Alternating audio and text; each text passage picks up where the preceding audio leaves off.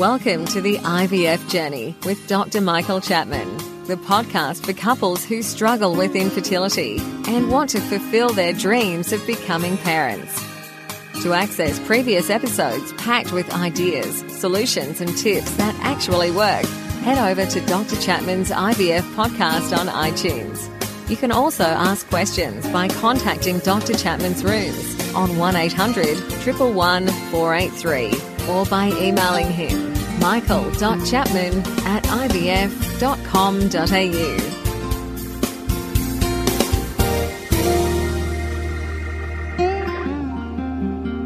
Hi, this is Professor Chapman. Recently, we've been doing some Facebook Live sessions where I've been answering questions from the listeners and participants.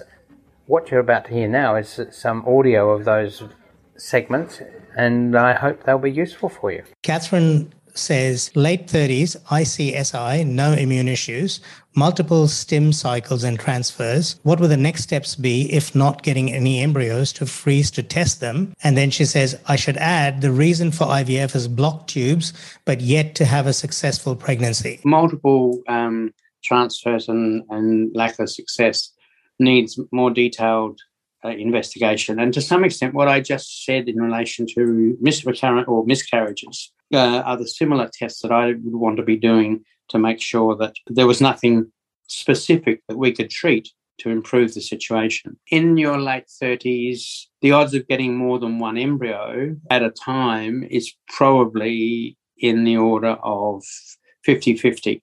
So, you know, 50% of women will only get one embryo, no matter how hard we push the ovaries to produce lots of eggs, and no matter how, yeah, no matter what we do to try and help things. I would certainly, if I was giving a second opinion, like to have a look at what was be, what had been done in terms of stimulation. Uh, I'm afraid I, I do see patients who, particularly being treated by people who are not trained subspecialists, board certified fertility specialists, going through cycle after cycle without really changing anything and, and not going looking for, for things. So, yeah, I make sure that, that you've been fully investigated before moving on. But if the idea is by testing, you mean doing genetic testing, um, certainly even with one embryo, if we get into a situation of multiple failures and inability to get more than one embryo, uh, I would still be keen to test that individual embryo.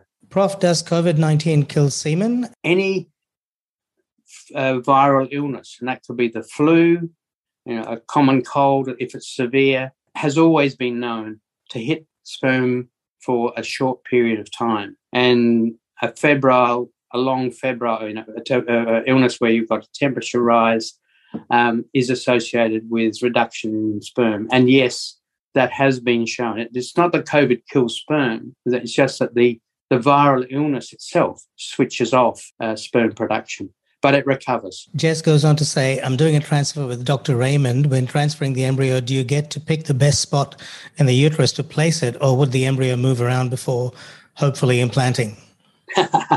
Good question. Dr. Raymond works at Hunter IVF, and I know they have an ultrasonographer who scans you at the time of the uh, procedure. And the, the evidence uh, is that putting getting the embryo a centimeter below the top of the uterus would appear to be the best spot. However, there have been studies which show that the embryo does wander and that the fluid, even when it's put in very gently, can spill elsewhere in the uterus, which is why there's a 1% chance of an ectopic pregnancy when you have IVF. Uh, uh, by just putting it in the uterus doesn't guarantee you won't get uh, an ectopic. So, yes, they can move around. Question from Samantha. Hi, Prof. I'm 31 years and had a chemical pregnancy nine years ago. Since then, I have not been able to be pregnant. I've done five retrievals and six transfers, all failed to implant. I've tried Clexane and intralipids too. Should I keep trying or hit the brakes and search for answers? I have done two laparoscopies last year to remove stage two endo. If I don't have success this time, I will book to have a consult with you. I'm more than happy to go through your cycles. I'm sure that they're, they're, well, they're, no, they're, getting a second opinion is always useful. I mean, in IVF Australia, we actually have, and, and you may ask your own specialist to do this. Um, we have a monthly meeting of all the doctors, and when we have patients that are not getting pregnant, and we look, we're thinking about why. Um, we have a group discussion um, and see whether there are any things that you might have been missed or people have got other ideas about what to do. Uh, I'm not a great fan of intralipid. Uh, the, the, scientific evidence is basically zero.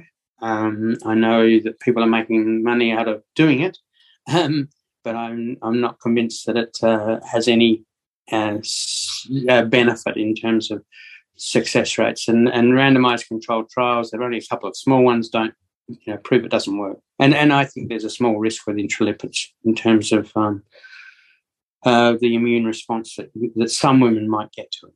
So I'm I'm against it. A follow up question from Samantha, who had the chemical pregnancy.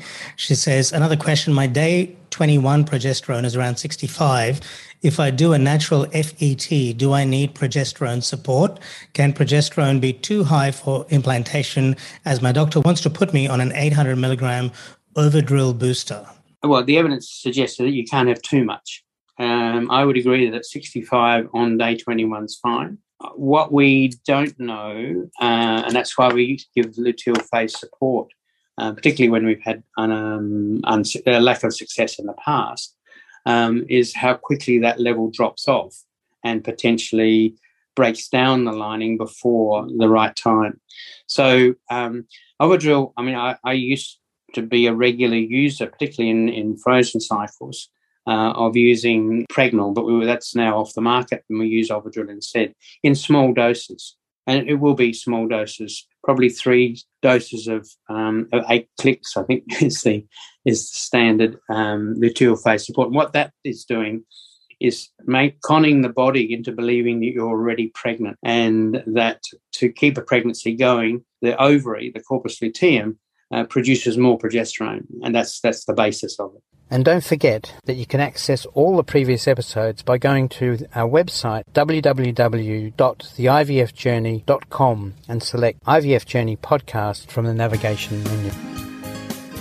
Thank you for listening to the IVF Journey with Dr. Michael Chapman, the podcast which helps couples negotiate their way through the IVF journey, all the way to parenthood. You can also ask questions by contacting Dr. Chapman's rooms on 1800 111 483 or by emailing him michael.chapman at ivf.com.au.